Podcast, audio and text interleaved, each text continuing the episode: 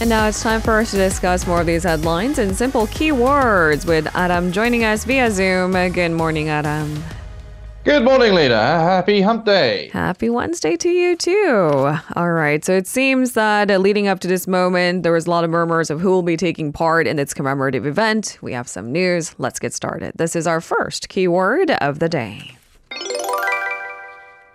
Korean War diplomacy. So President Yoon Suk-yeol has met with Prime Minister of Luxembourg Xavier Bettel and the Governor General of New Zealand Jacinda Kiro. They are in the country to commemorate 70 years of the ceasefire of the Korean War. There are of course many other commemorative events, but this one as far as diplomacy is concerned, it seems to take the cake. So what was discussed? Right. So, in his talks with Bettel, Yoon discussed ways to improve bilateral relations, and they agreed to also boost trade and investment and enhance cooperation in space and quantum science and technology. Uh, Bettel expressed interest in opening the Luxembourg embassy in Korea, and Yoon welcomed the idea. Uh, Yoon also expressed his appreciation for Luxembourg's dispatch of a combat unit to the Korean War. Uh, Yoon stressed the need for the international community to unite against North Korea's weapons threats as well. Uh, agreed and offered support for Ukraine also. Uh, and Yoon also met with Leon Moyen, a 92 year old Korean war veteran from Luxembourg, who uh, joined the meeting with Bettel. And Yoon thanked Moyen for his contributions during the war. Now, in his uh, meeting with Kiro, Yoon and uh, the New Zealand um, official, uh, they discussed strengthening uh, friendly relations and expressed gratitude for New Zealand's veterans who fought in the Korean War as well. Both recognized the importance of tourism and cultural exchanges for future generations and pledged support in these areas. Now, officials, veterans, and their families from 22 countries who supported the South during the war under the UN flag were invited to Korea to attend a series of events that's happening this week uh, to mark the 70th anniversary of the signing of the Armistice Agreement. On Thursday, the Ministry, or that's tomorrow, the Ministry of Patriots and Veterans Affairs will host a ceremony to mark the anniversary. Thursday actually also coincides with the UN Forces Participation Day that's observed in Korea to honor members of the US led UN forces who uh, fought alongside uh, South Korea as well. Mm, and flying in those veterans to Korea and ensuring that they are welcomed and uh, treated with the greetings of befitting of a hero. It, it, seems to tug at not just heartstrings, but it grabs our attention, doesn't it? We're marking the 70th anniversary of that armistice agreement, and so is North Korea, although they have an entirely different spin on it. Uh, up north, uh, another trilateral alliance strengthened. Uh, this is our second keyword of the day. Rare invitation. So, North Korea is marking that armistice anniversary, but by inviting Russian and Chinese delegations, the fact that the war in Ukraine is still very much raging on, it is a rare sight to see the Russian defense minister uh, leave uh, home ground, essentially. Yeah, so uh, this is basically kind of the uh, highest level delegation that the North has invited for uh, quite some time, mm. ever since the pandemic, anyway. North Korea has been under uh, basically a strict lockdown, uh, but there are kind of reports coming that those lockdowns and the border controls might be lifted mm. uh, soon. North Korean state media reports that a Russian military de- delegation that is led by the uh, Defense Minister Sergei uh, Shoigu has arrived in Pyongyang. The Chinese Communist Party Politburo member Li Hongzhong will also uh, attend the events in the North Korean capital with a delegation from Beijing. Uh, the visit is believed to be the highest delegation, as I've said, from China since the pandemic. Uh, North Korea celebrates July 27th, so that will be tomorrow, as what it calls Victory Day, which is the anniversary of the armistice uh, in 1953. So it's basically a a kind of different interpretation of that signing from uh, the south and north. Now, the anniversary events are expected to include a major military parade in Pyongyang, so a lot of eyes will be on that as well, especially in light of the uh, recent frequency and strength, uh, stronger kind of provocations that have come out from North Korea. Uh, the delegations from Moscow and Beijing are the first public visitors to the country for the uh, Victory Day celebrations since Pyongyang closed its borders at the start of the pandemic in 2020. Uh, the visits also come as the North appears to have lifted its mask mandate this month as well. So uh, it seems to be easing some of those restrictions that have been put in place. Uh, of course, mm. North Korea was one of the countries that was kind of late to the game when it was uh, in concerns of uh, COVID 19 and relevant uh, restrictions mm. and antivirus measures. Um, now, state media also reports that Kim Jong un has paid his respects to fallen soldiers uh, ahead of Victory Day. Uh, as well. Uh, the US State Department, meanwhile, says China and Russia have a role to play in bringing North Korea uh, to the dialogue table. Is that an apparent uh, kind of hope that mm. maybe that visit could serve as those North Korean allies maybe trying to persuade North Korea to kind of, uh, you know, lessen its frequency of those provocations? Mm. We'll have to see, but it seems unlikely that such uh, relevant discussions might take place. It is a invitation by North Korea for mm. those two countries to come, so it's pretty unlikely that those uh, China and Russia will try and rein in the regime while they are visiting uh, Pyongyang. But there you have it. Uh, the military parade also, as mm. I said, will be closely watched as well. I mean, these are three countries that marches a beat of their own drums, but it's most ironic that they also have diplomatic rules, and it seems mm-hmm. that they'll stick to it. You're right. It's at the invitation of North Korea. So it, maybe that hopes to bring North Korea back to the dialogue and negotiation table. Highly unlikely, right? That's according to just about every pundit. We'll wait and see, though. That's the approach. Let's move on to our third keyword of the day. Impeachment rejected. So, the Constitutional Court has rejected the National Assembly's impeachment of Interior Minister Lee Sang-min over last year's fatal crowd crush in Itaewon, saying that it's not necessarily the responsibility of a single person or a single element. Can you tell us the details? Right, so uh, E, who had been suspended from his uh, duties, was basically immediately reinstated as minister after the court decision. Now, the main focus of the court's deliberations on the case had been uh, whether E fulfilled his duty to take steps as interior minister to prevent the tragedy uh, in Itaewon and whether the government's response uh, was appropriate. The court said it was hard to believe that he failed to fulfill his constitutional duties to protect people or violated related laws. Uh, it added that the Itaewon tragedy was the result of many factors, not a specific one.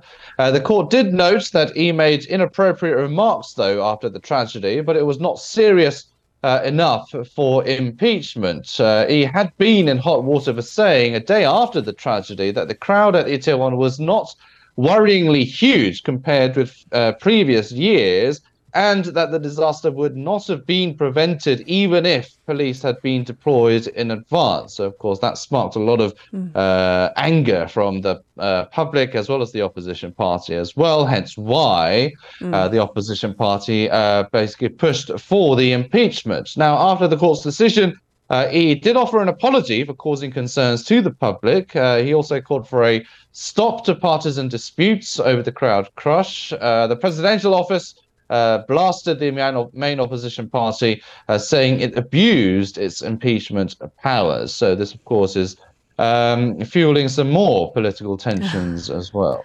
I bet that very statement for a presidential office wouldn't necessarily alleviate political tensions, would it? So, although the interior minister, the reinstated interior minister's wishes, we understand, I'm not quite sure if it's mm. it can possibly be respected. Mm. All right, mm. nonetheless, he's back at his post, and on day one, his return, he headed over to Chungcheong province to visit the flood hit regions. Let's move on to our fourth keyword of the day. Growth forecast cut. So the IMF has again cut its 2023 growth forecast for Korea. This is its fifth straight downward revision of the country's economic outlook for this year, but it is in line with Bank of Korea's predictions, is it not? Can you tell us the details?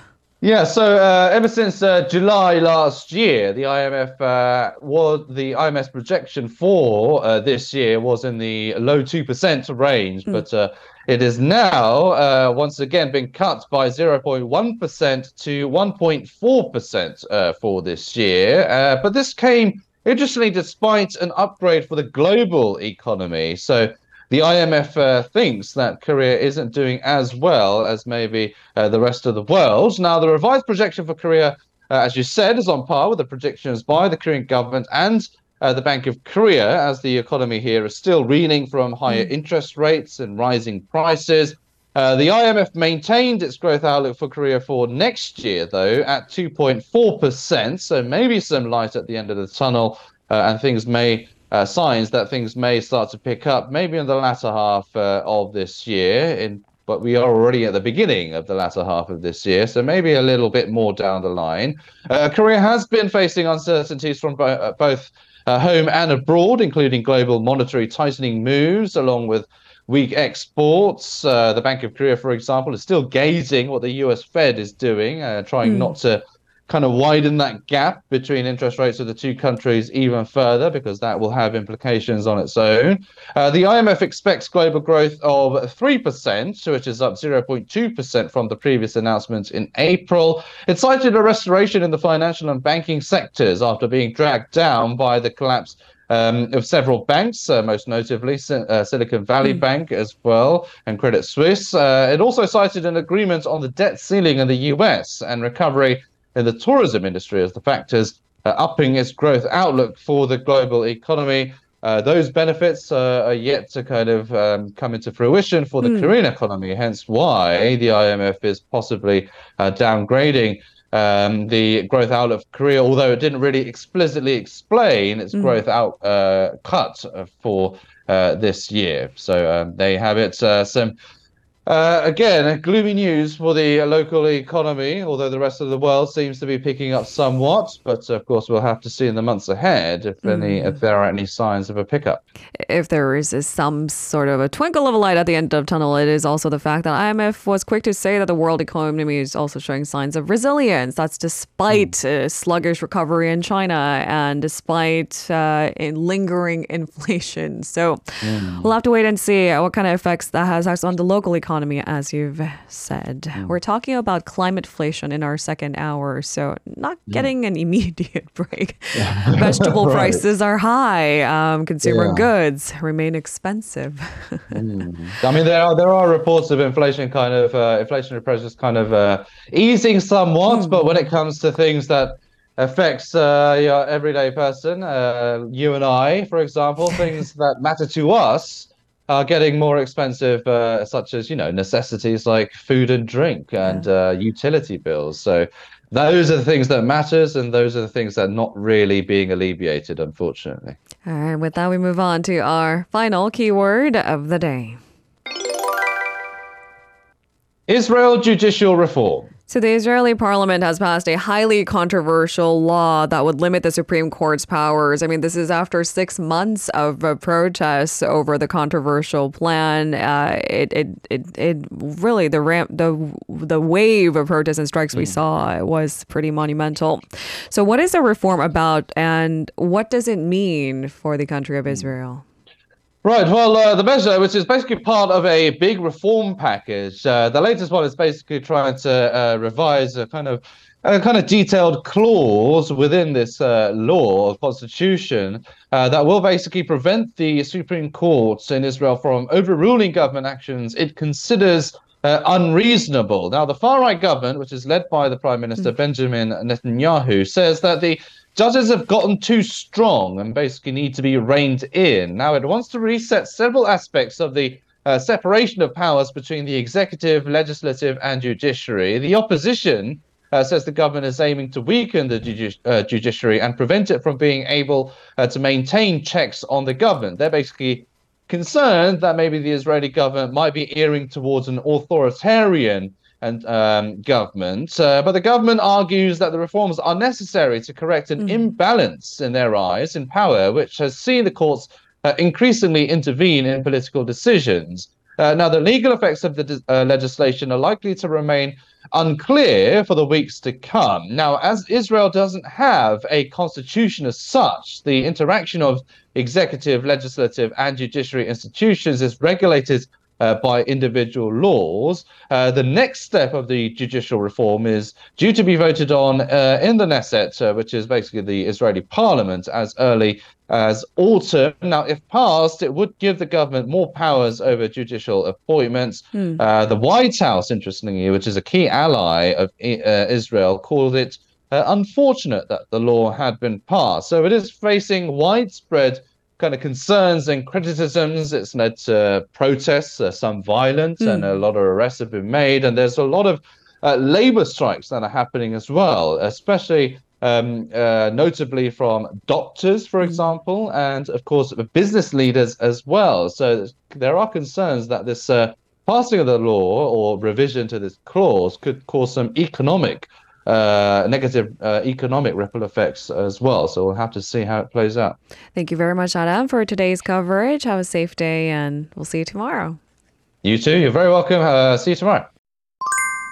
If you're listening to our program using the podcast service, just a reminder that we do go live Monday through Friday, 7 a.m. Korea Standard Time. So tune in and help us make the show more informative by giving us your input. See you bright and early on Good Morning Seoul.